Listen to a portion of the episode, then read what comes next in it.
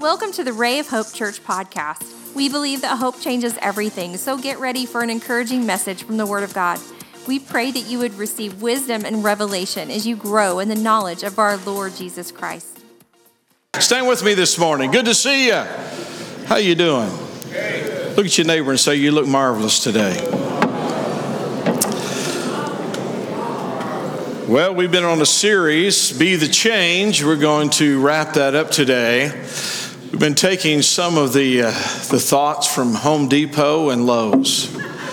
Never stop improving. How doers get more done. Let's pray. Father, we're so grateful that you love us. You care for us. Lord, speak to our hearts today. Our minds are open, our heart receptive. Lord, we give you praise in Jesus' name. Amen. You may be seated. Turn to your neighbor and say, I'm glad you're here today.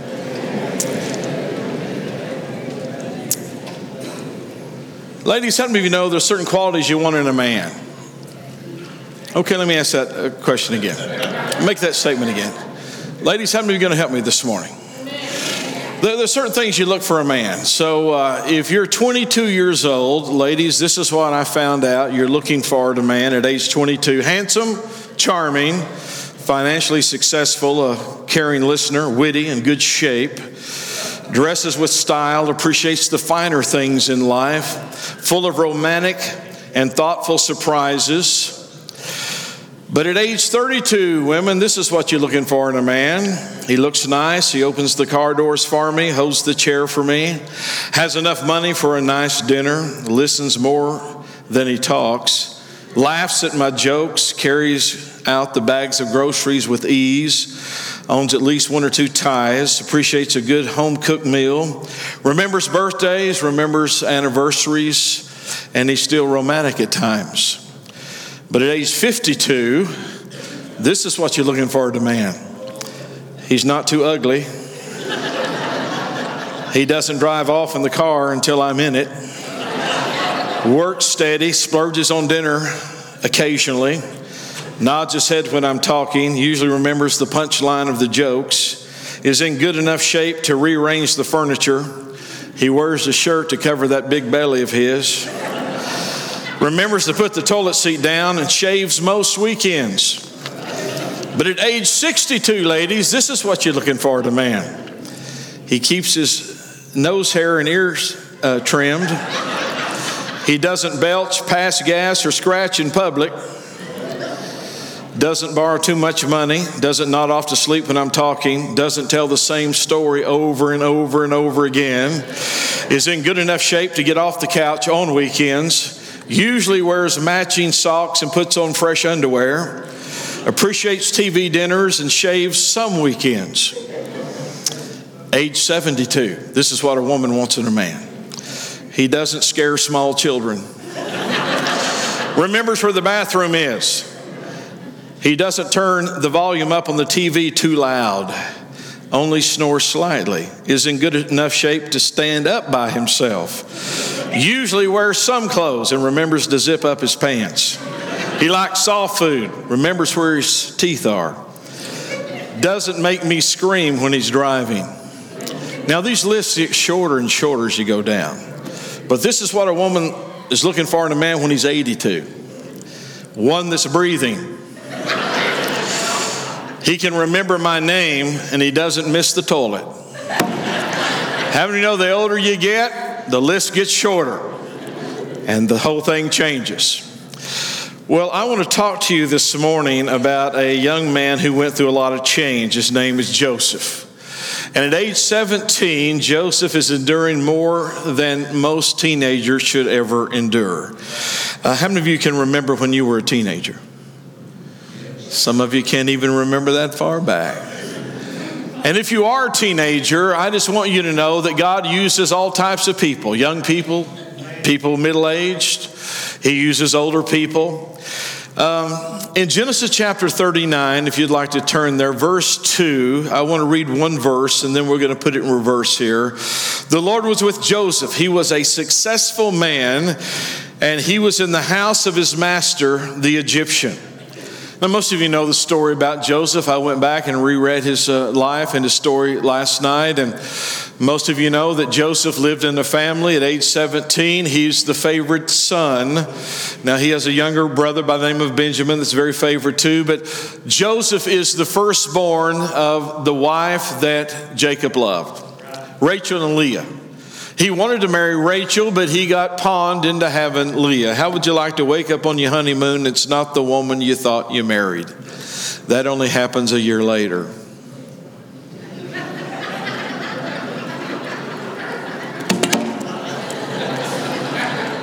Some of you get that on the way home. But this young man is very special. His father makes him a coat. We call it the coat of many colors. And his brothers not only tolerate him, my friends, they hate him. And the Bible's very clear. It said over and over and over again that they hate their brother. And as Jacob is showing his partiality, I'm sure it's grating on the rest of the family. And Joseph has dreams. And he tells the dreams, and his brothers hate him even more than they hate him in the first place. And so they're conspiring to murder him. And they thought, if we murder him, we don't get anything out of him, so let's sell him into slavery. And that's what they do. There's a caravan moving from Canaan to Egypt. They sell him. They get the change, the money for him. And he's out of sight, out of mind. They take that beautiful coat of many colors. They dip it in animal's blood, a young kid, a young goat. They send it back to the father and say, something happened to our brother. He must have met a violent end. Here is the proof. And so there in Potiphar's house, obviously, everything's changed. His relationship to his father's changed. His brothers has changed. His location has changed from Canaan to Egypt. His position has changed from a favorite son to a slave. And that's his life. But notice in verse two, the verse we read, but the Lord was with Joseph. And verse three, Potiphar saw the Lord was with Joseph. Verse five, the estate and the house of Potiphar was blessed because of Joseph. Verse twenty-one, when he goes to prison, the Bible says the Lord was with Joseph. Verse twenty-three, the Bible says the Lord was with Joseph and gave him success in whatever he did. Now here's the question for you, for me, is life happening to you or for you? For some of you, you think life just happening to me. But I'm going to tell you, if you have the right perspective of God, if you're where you should be, life is happening for you, not just to you. And you can get a real stinking attitude when you think life is happening to you. And there's a lot of people. Matter of fact, Carrie and I had this conversation yesterday. Do you know there's a lot of people who have stinking thinking? And you're related to some of them. And I'm related to some of them. And if you don't watch it, it will reach out and it will grab you and grip you. And you'll say, life is just happening to me. But I'm going to tell you, if you love God and God loves you, life is happening for you, not just to you. So Joseph must have thought that life is happening to me and not for me. But we have the wonderful perspective of seeing this story from the backside to the front side. But Joseph is right in the middle of it. You're right in the middle of your stuff. Anybody got any stuff going on? Stuff in your marriage, stuff with your kids, stuff with your finances, stuff with your job. You're saying, this is just happening to me. I want to tell you, life can happen for you, not just to you. Now, I think maybe that's where Joseph is. Here, here's something we need to consider. Can the Lord be with you and you not fully understand that he's with you?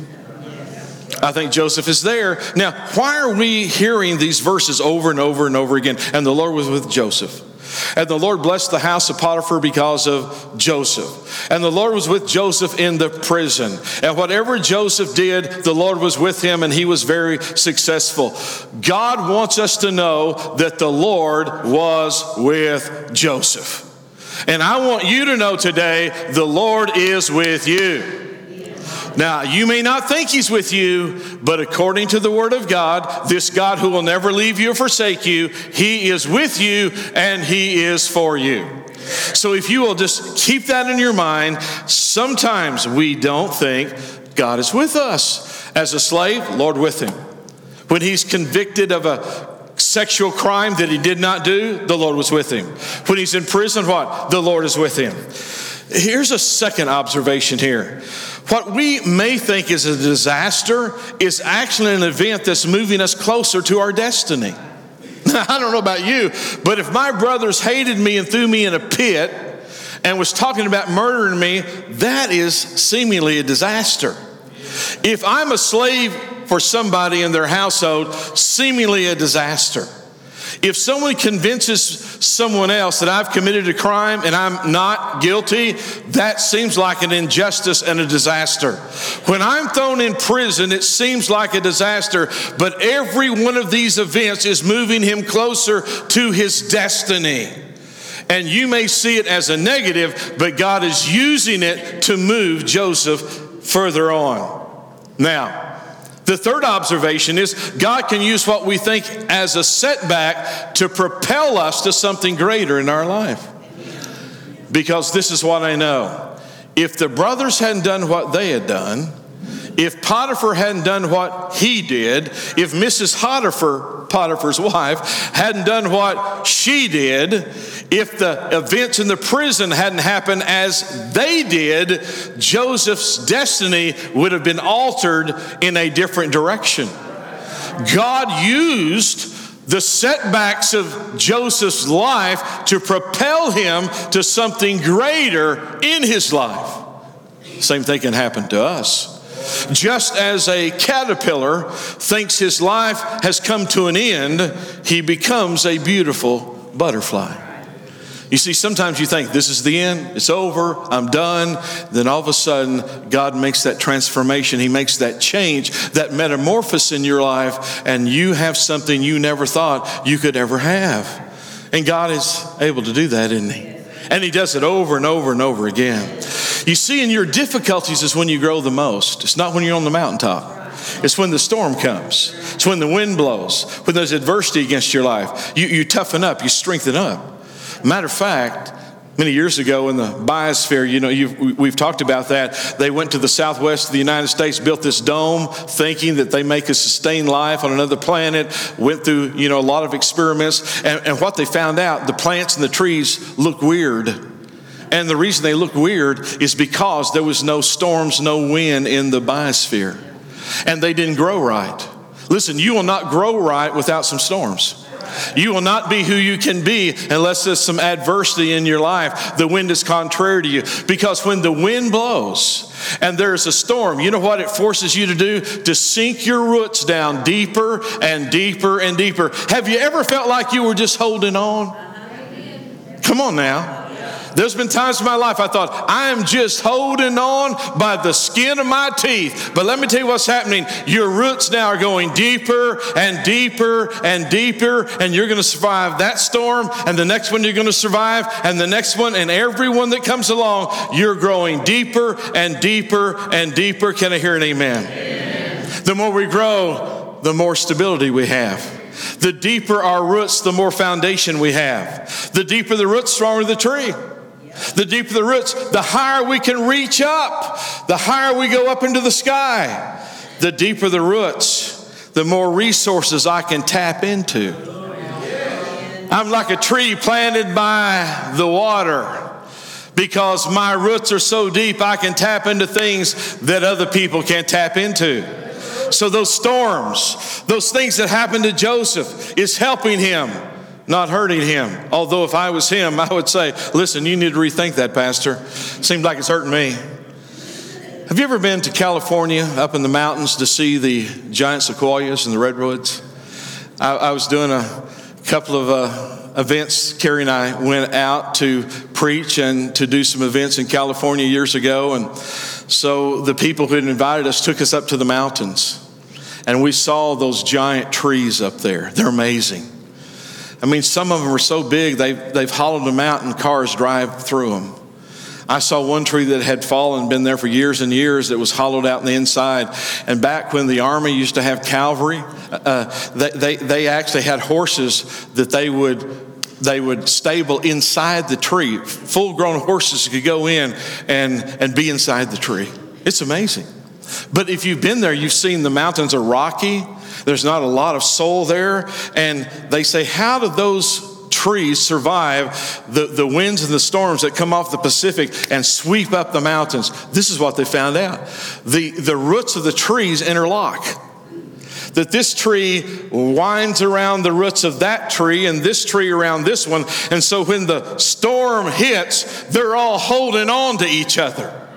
Isn't that kind of like what a church should be? That when the storm hits, our roots are not only deep, but we're holding on to each other and we weather the storm. And when I feel like I'm going on, somebody else has got my roots and they're saying, oh, you make it. Hold on. You can get through this. You can get past this. So the storm makes us reach deeper and causes us to grow up higher. Now, I want to make you aware of something. I have uh, been studying the Bible a long time. Matter of fact, this weekend, I've been your pastor for thirty-five years. Now, that's true, this weekend. But in Luke seventeen, there's a story I've read many, many times. But I've got a confession to make to you. I read it this weekend, and I'm looking at it in a way that I've never looked at it before. Have you ever read something in the Bible and you say, I'm going to look at this like I've never seen it before? And the Holy Spirit helps us do that. If you have your Bible, look at this. This is a very familiar story, verse eleven. Now it happened as he went to Jerusalem that he passed through the midst of Samaria and Galilee.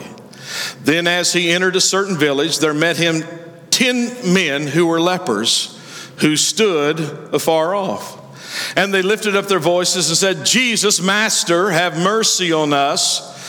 So when he saw them, he said to them, go show yourself to the priest. And so it was, as they went, they were cleansed.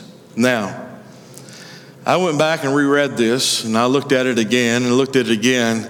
I believe there's some keys to their change here.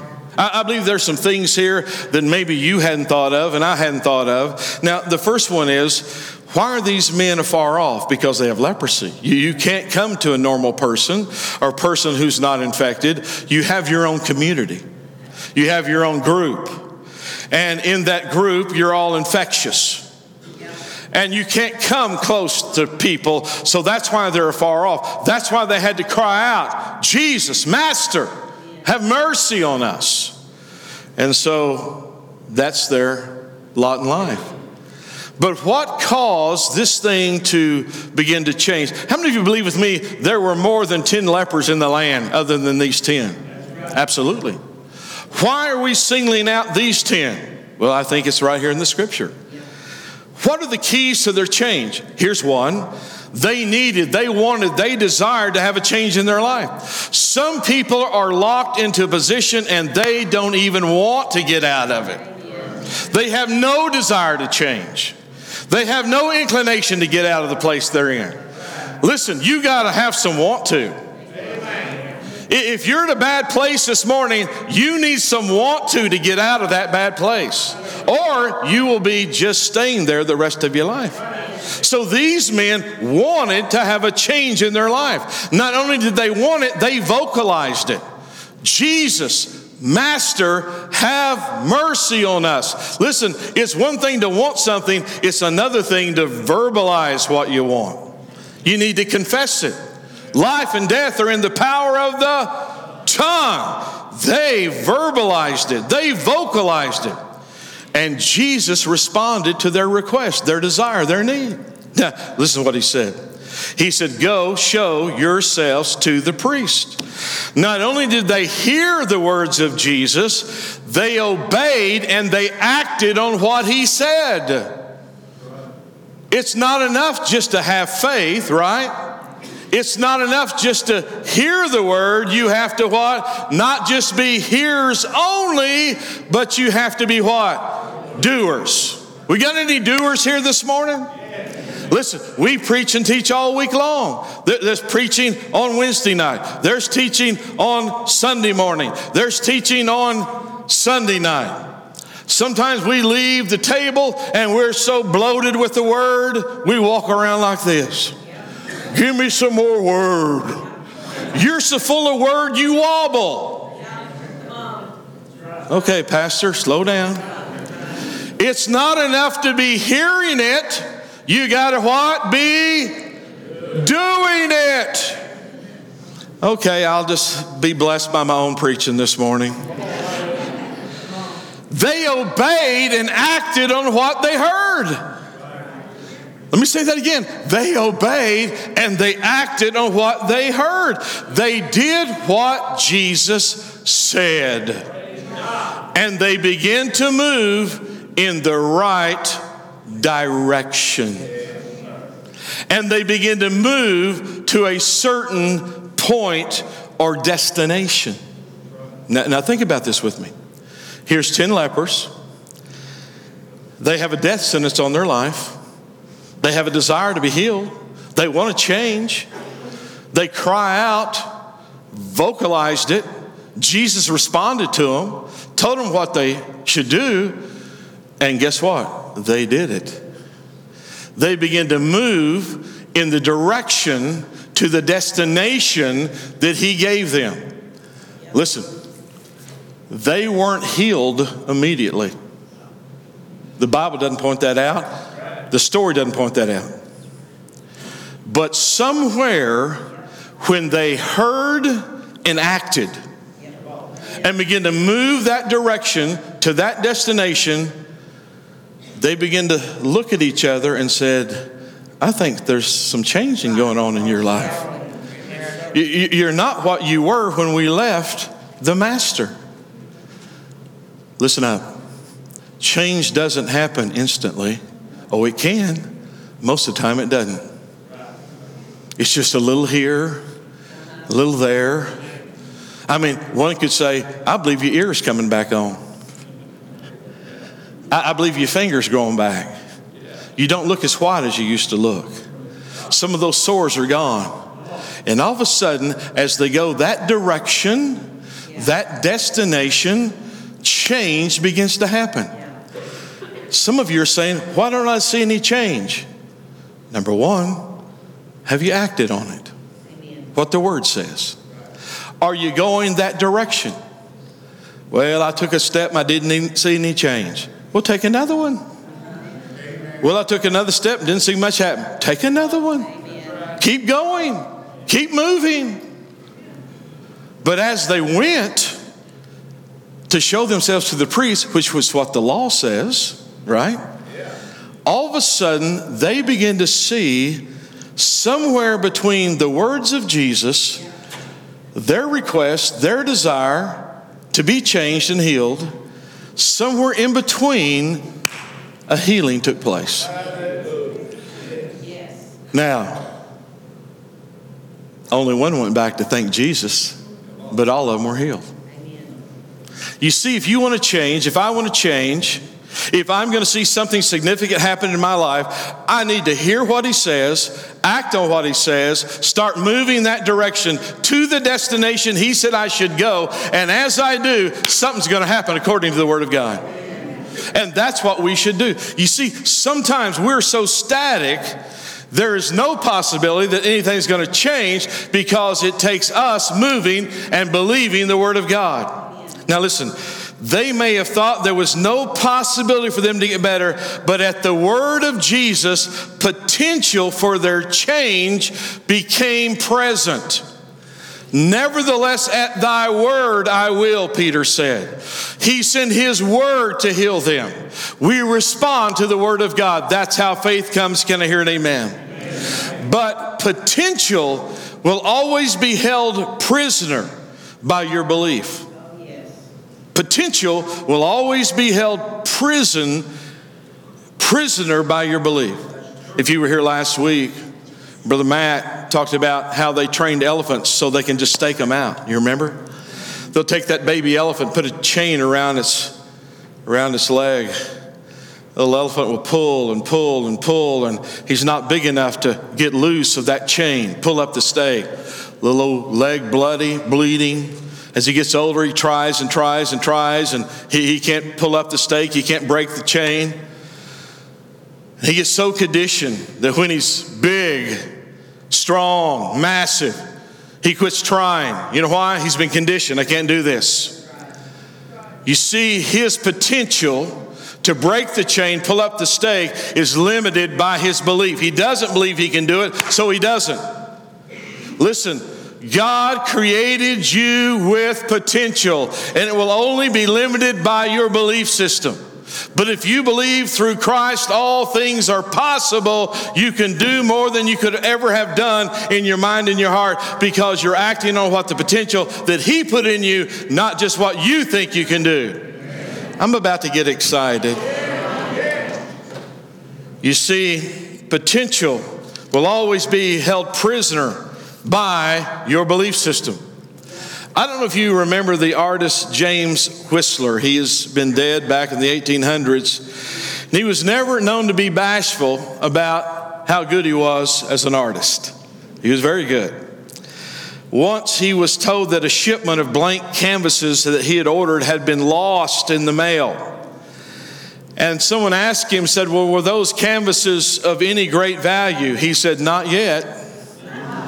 Not yet.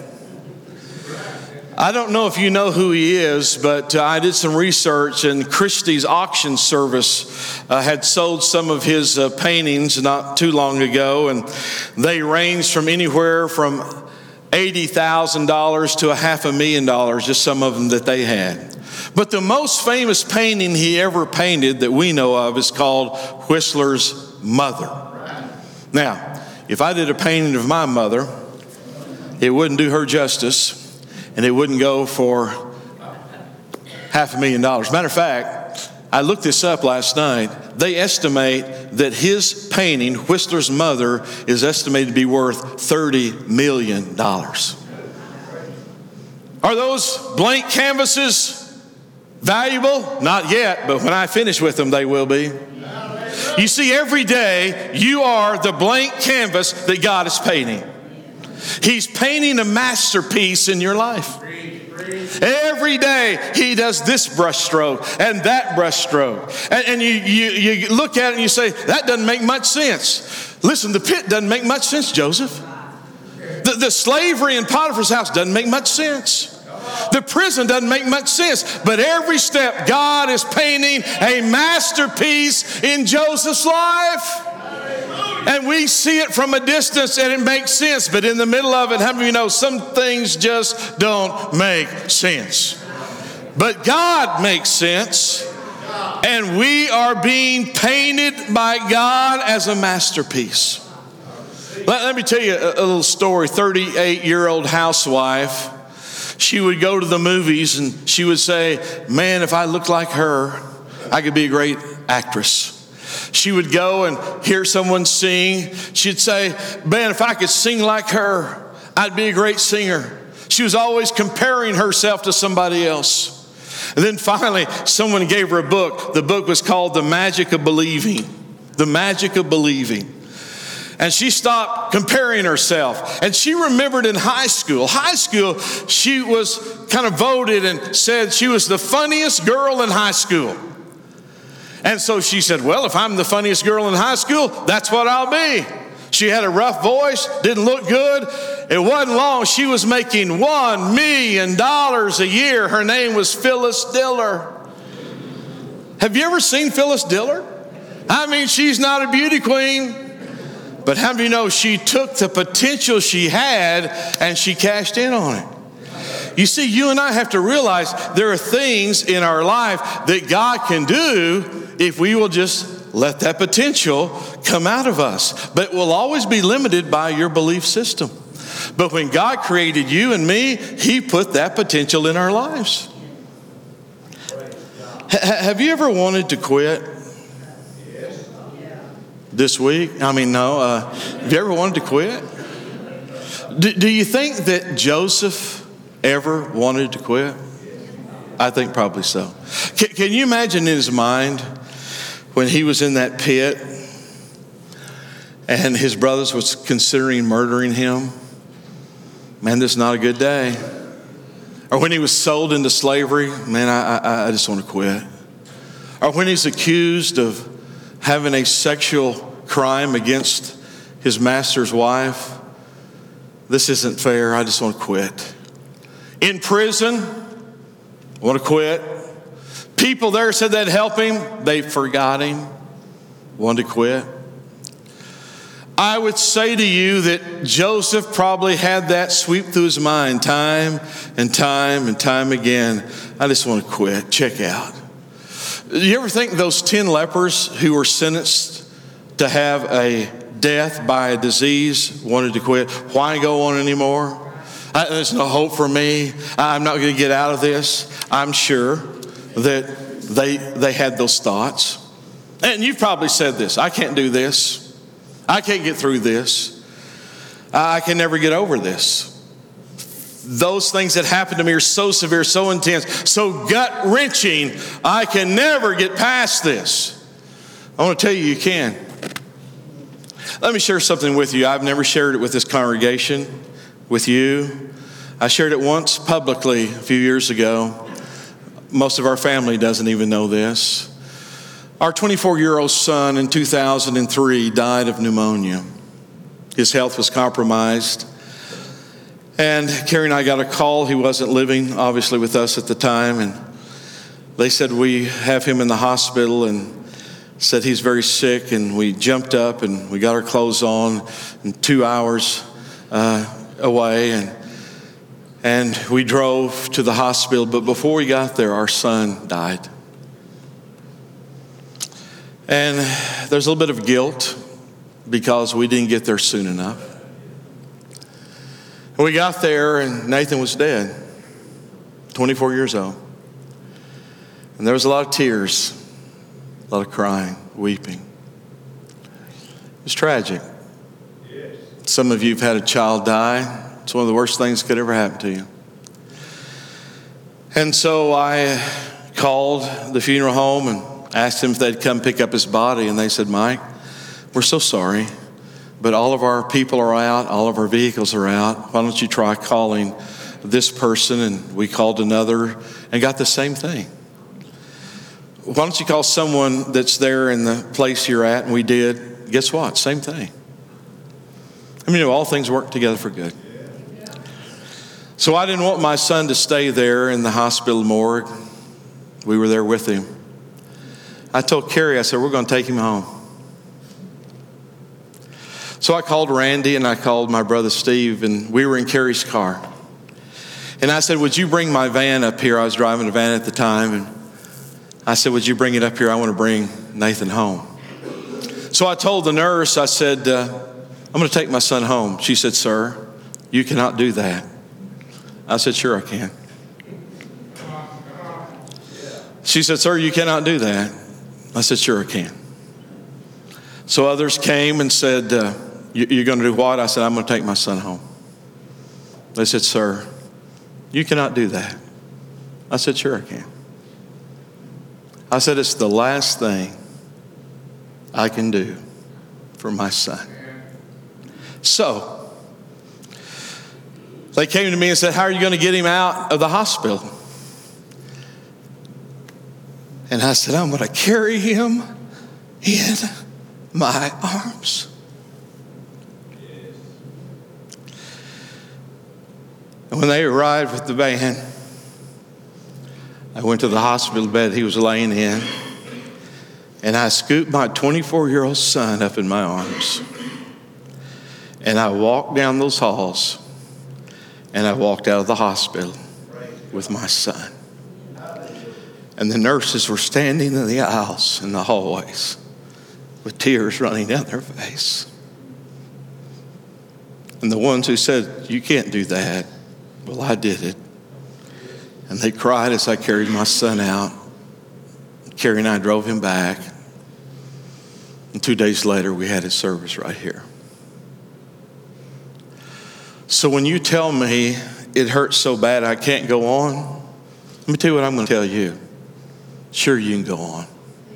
God's bigger than that. It's so gut-wrenching, I can't recover from this. Sure, you can. Don't tell me you can't, because God's bigger than that. You see, He has changed you so much. You can weather more than you ever thought you could weather. You can get through more than you ever thought you could get through. you can conquer more than you ever thought you could conquer.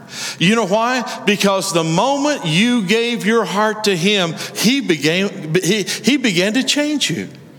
He began a process in you. Your roots began to get deeper and deeper and deeper, and you weathered this storm and that storm and this storm. You weathered the pit. You weathered the prison. You weathered the forgetfulness, the denial. You weathered all of that. And my friends, I'm going to tell you, God has changed you so much, you're stronger than you think you are. His grace is bigger than you think it is. His grace is sufficient when you think it's not. And His strength is made perfect in your weakness. He's changing you. He already has. And He's going to continue to change you. And you're going to be able to stand up and say, I can do all things through Christ who strengthens me.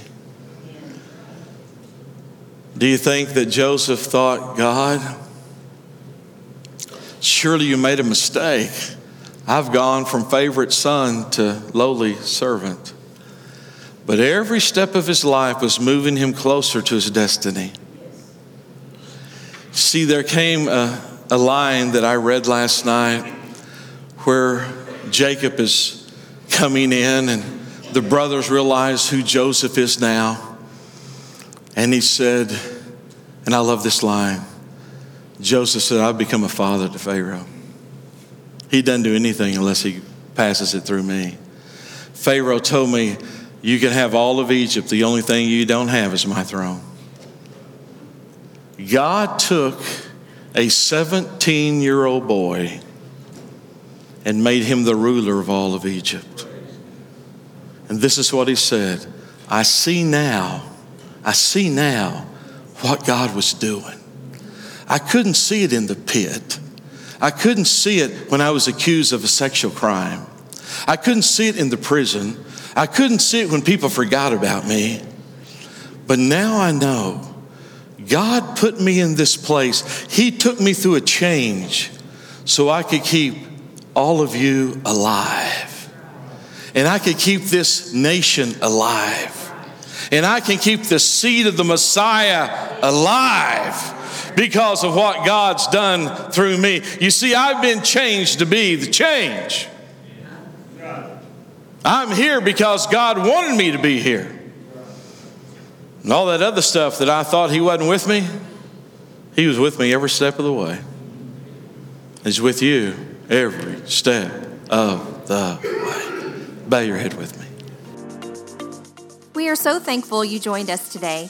We would love to hear from you at ray of hope podcast at gmail dot com.